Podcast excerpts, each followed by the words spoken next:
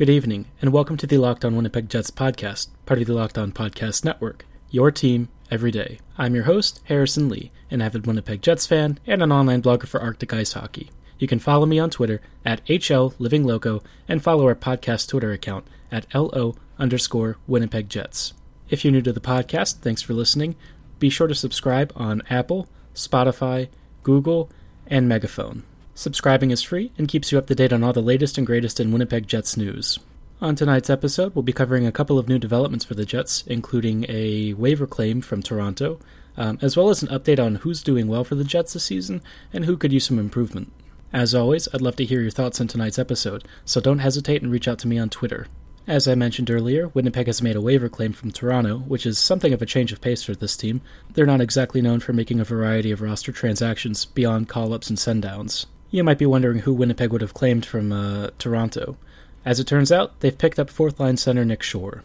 Shore is something of a journeyman. Uh, he was last with the LA Kings system before he ended up moving to Toronto. He actually spent all of last year in Russia, playing in the KHL. The past couple of seasons have been a little bit chaotic for him. He had like a couple of games with the Sens and then a few games with the Calgary Flames before making the move abroad.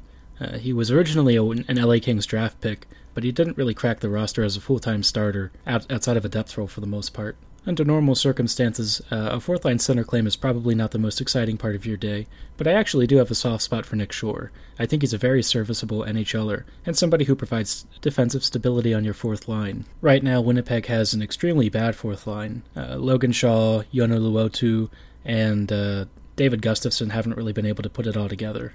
Logan Shaw in particular has really struggled at the NHL level. I mean, he's he's a veteran uh, pro hockey player, but you can kind of tell that this level of hockey is too high for him. In a system where the Jets tend to give up a lot of shots and, and sort of limit chances against in the central slot area, I just don't think Logan Shaw actually has the hockey IQ to really fit this system. I think he kind of needs a very straightforward approach, and that's just not what Maurice and his coaching staff are using right now. Luoto is also kind of in the same boat. I don't think that his approach is there's. I don't think there's a whole lot of finesse to his game, um, at least that he's been able to display so far. Luoto being cast as a fourth line grinder really doesn't suit his style of play, and I don't think he's really built for it either. David Gustafsson ends up being the recipient of, of both players struggling on his flanks, and so his results this year have been pretty appalling. I don't think that he's really capable of carrying those guys at a time like this. Gus kind of needs guys with a lot of skill and a more cerebral approach to the game, neither of which Shaw or Luoto can provide at this time. Bringing in someone like Shore would actually help the Winnipeg Jets a lot, especially on uh, the PK, where they've been giving up a lot of scoring chances against. Shore is a pretty smart guy, uh, especially in his ability to clear and, and facilitate zone transitions.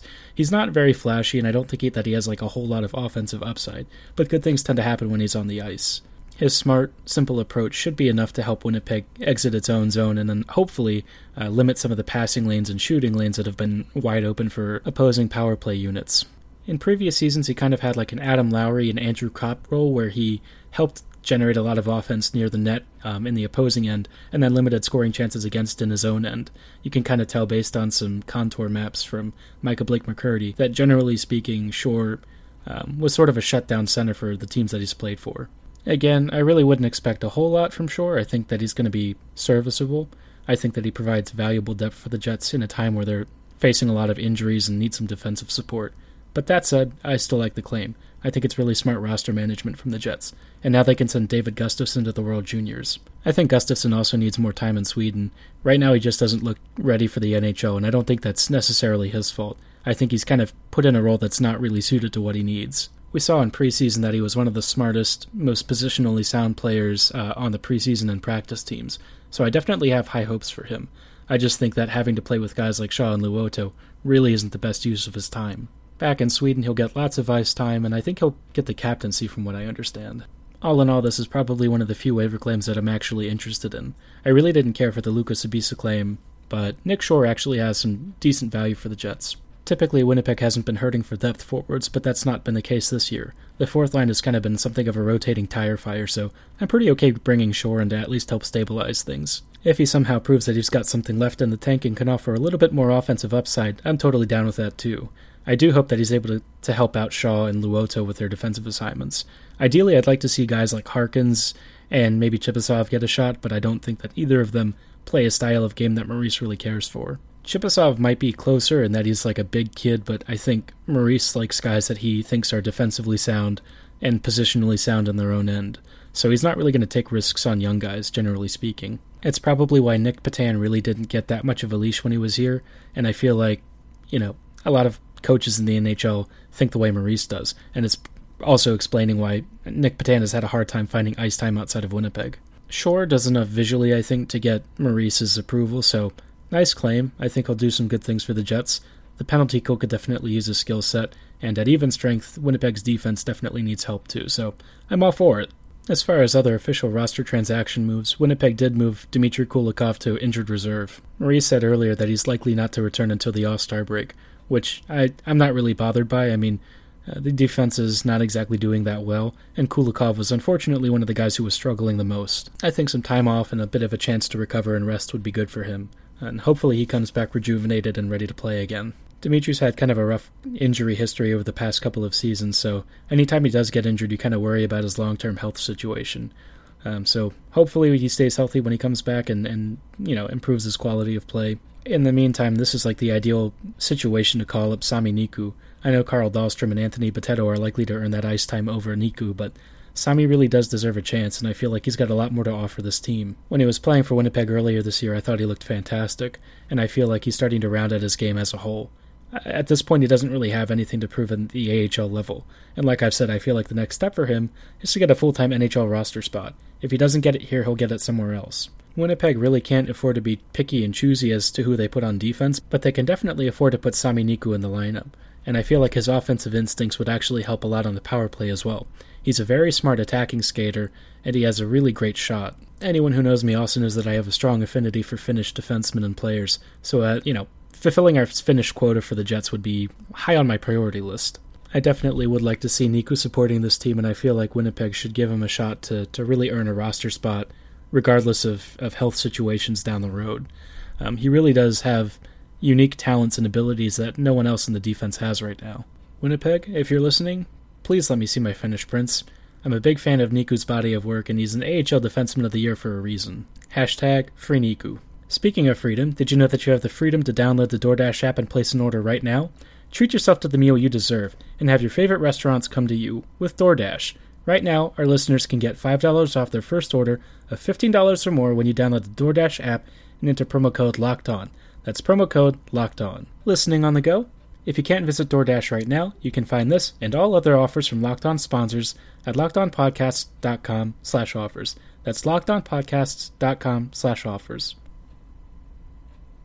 Up next, we're going to talk about who's doing really well for the Jets, including Andrew Copp, Adam Lowry, Nick Ehlers, and more. Starting with our third line defensive maestros, let's look at Andrew Copp and Adam Lowry. Last year, Andrew Copp had something of a breakout season. Over the past couple of years, he started to showcase more of an offensive ability that people really weren't aware of. Andrew marries a lot of puck smarts with uh, physical play, and I feel like his forechecking ability really contributes at both ends of the ice. Surprising no one, he's still good this season, and he's actually starting to earn more ice time for Maurice. That third line is something of an everyman tool for Maurice. He just kind of throws it at all situations, and it generally gets results. They don't score as much as you might expect, but they generate a ton of zone chaos and tend to wear down their opponents. Copp's got 11 points in 28 games, so he's definitely not doing all that poorly on the score sheet either. All in all, Andrew continues to be a versatile two way threat for Winnipeg, and I really hope that they figure out a longer term contract for him. He's the kind of depth forward that I think if you give like a three or a four year deal, that's closer to an ideal situation. I think in a dream state, I still kind of want to see him in the second line center role. I think he's got another gear to offer this team, and sh- he showed it some last season, so I want to see him get more ice time. I think that he deserves it, and I feel like he deserves more prominent line mates as well. He's a smart player, good passer, nice scorer, great forechecker. He just has everything that you'd really want in someone occupying a central channel of attack. On the same side of the coin, Adam Lowry is basically more Andrew Copp, just just much angrier, more fightier, grittier. You get the idea. Adam Lowry is a fantastic hockey player, and over the past couple of seasons, everyone sort of viewed him as Winnipeg's de facto shutdown center. Kind of like Copp, I don't think he gets enough praise for the amount of hard work that he does near the net. He's a, a really aggressive forechecker and a very powerful player, so he gets in a lot of dangerous scoring areas right in front of the net. If Lowry had better hands, I feel like he'd be like a 20 goal scorer. I mean, he's a fantastic overall presence in front of goal, but married with a little bit more finesse, I feel like he has the ability to put up big numbers. As it is, though, he and Copp anchor Winnipeg's third line with Mathieu Perreault and, and create a really great energy line that defends and attacks in equal measure. They have a specific role and they're really, really good at it. Speaking of being really good at their roles, I feel like we should talk about Nick Ehlers, Patrick Laine, and Mark Scheifele having big seasons. These three have been tremendously potent uh, attackers, and I feel like the combo of Mark Scheifele and Patrick Laine on the first line gives Winnipeg so much threat. Laine had this absolutely ridiculous passing sequence um, to Mark Scheifele, uh, who was behind the net and ended up getting a nice wraparound goal against Khudobin the other night. The vision that Patrick Laine displayed to find Scheifele behind the net and essentially thread it between the goalpost and the defender, that's just phenomenal stuff. You really can't train that in somebody. That is predatory instinct, perfect vision, excellent passing. It's just it's dreamlike. The more those two play together, I think Scheifele and Laine continue to grow in comfort with each other, and I feel like they've developed a great chemistry. When both of them are on the ice, you just get the sense that something good is going to happen. And then there's Kyle Connor on that line too.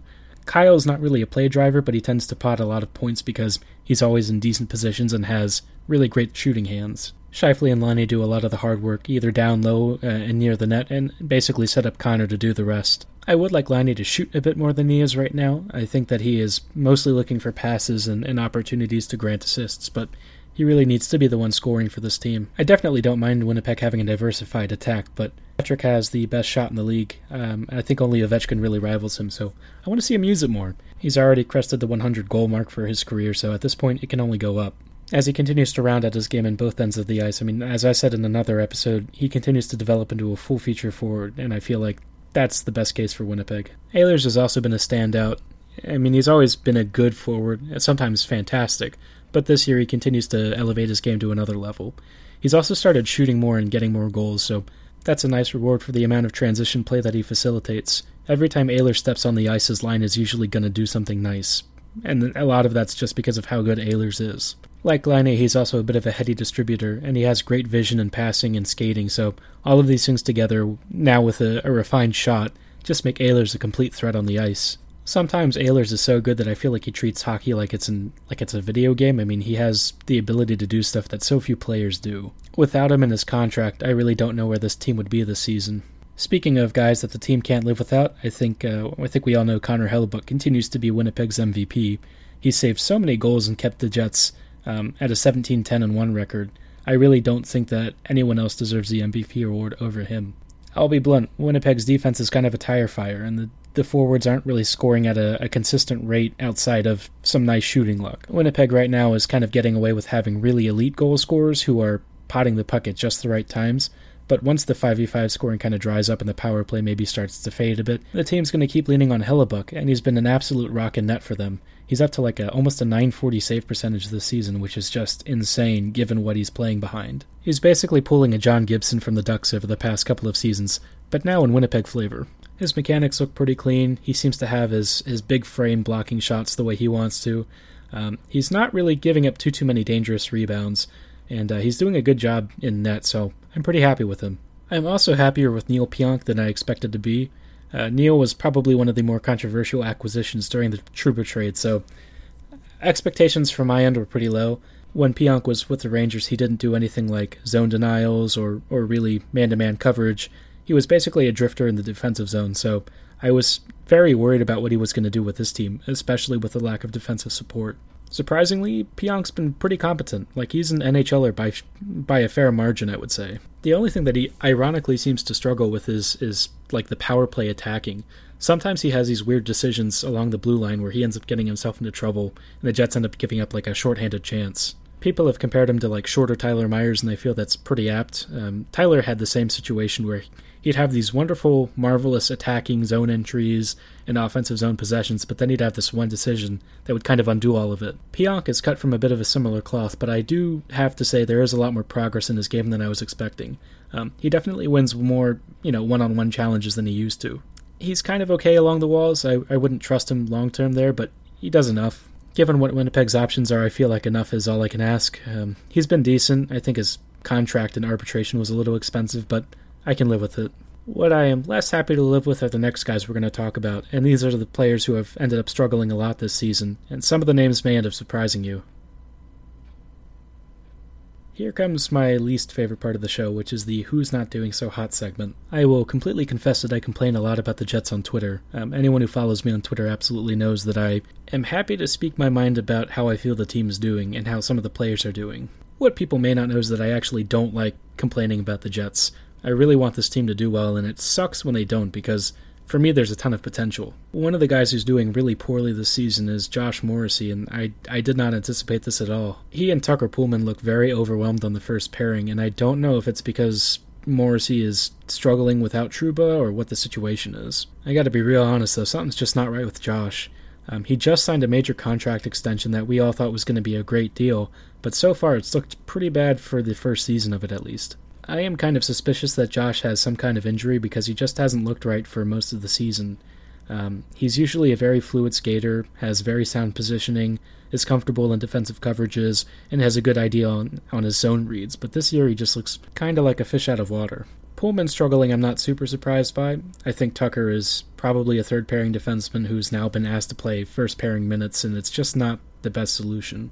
I do think Tucker, given the circumstances, is actually performing admirably. I think it's a lot to ask Tucker to play top pairing minutes against some of the best competition in the NHL. And I think that generally speaking, he's handled it about as well as I could expect. I mean, this is difficult for him. He's, again, a third pairing defenseman, asked to play with Josh Morrissey. It's just not an ideal state for him, and it's not really likely to change anytime in the near future. Unless somebody really wants to see like Dmitry Kulikov on the first pairing, I'm very comfortable keeping Poolman in that spot for now.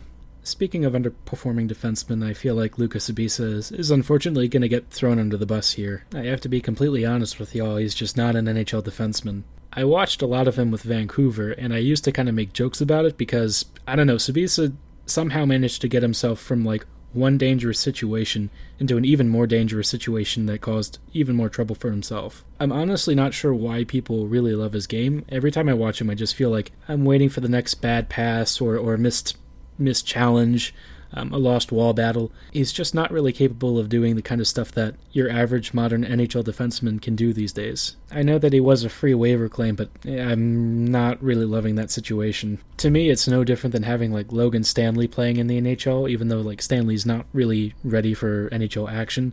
Sbisa's not really ready for NHL action either. He's played a lot of NHL games, and he's still not good. Winnipeg always has a quota of like at least one or two below replacement level defensemen on their roster at any one time, so I guess Sbisa fits that quota this time around, but eh, it's not great to watch. It's kind of bad when Anthony Bitetto looks a little more capable of making simple plays than Sbisa is, because Bitetto's also not an NHL defenseman. You can probably kind of see a theme here of where we're going with this. Long and short of it, the Jets just need NHL defenders, and they need them really quickly. On the list of guys who are in the NHL and probably shouldn't be, we've unfortunately got Logan Shaw and Joona Luoto. Luoto, I'm willing to give more time, um, especially at the AHL level. I don't think he's in a situation that's really catering to his skill sets. But Logan Shaw, we have a large enough sample size to know that he's probably not an NHLer he and Gabriel Bourque are kind of in the same situation where they're both really direct, one directional players, um, but they don't actually do anything with that one direction that they take. I constantly see Shaw out of position or kind of looking confused in defensive coverages. I think Maurice sees him as like a Tanev replacement, and he's really not that. Brandon Tanev was a lot more effective on the forecheck um, and actually had genuine defensive value for Winnipeg. Shaw and Luoto definitely aren't capable of doing that for this fourth line, so I would like to see both of them kind of spend time with the Moose. The Moose could definitely use the reinforcements, and I'd like to see Spacek, Harkins, Chibisov, someone with a little more offensive talent. I understand that Maurice has his guys, but uh, it's just not really good to watch, and I feel like it's going to start costing Winnipeg at some point. You can't trust that line at even strength. You can't trust them on the PK. There aren't really any situations where you can use guys like Shaw and Luoto comfortably without conceding a lot of scoring chances against. It's unfortunate, but, you know, Shaw is definitely an effective AHLer. He's shown that many times, and I feel like he would be a great addition to the Moose. Luoto's skill set also fits the Moose a little bit better than it does the Jets right now, so both of them would help uh, Manitoba stabilize their forward unit. If both are kept up with the big club, I hope Nick Shore can actually make them into capable NHLers. Wishful thinking, I know, but uh, Winnipeg is 17 10 and 1, so at this point anything's possible. Let a man dream. Speaking of dreams, I'd love to know what players you'd like to see Winnipeg target at the deadline or before the deadline. Let me know on Twitter at LO underscore Winnipeg Jets, and maybe I'll feature your suggestion on the next podcast. With that, Locked On Jets is signing off for the night. Go Jets go.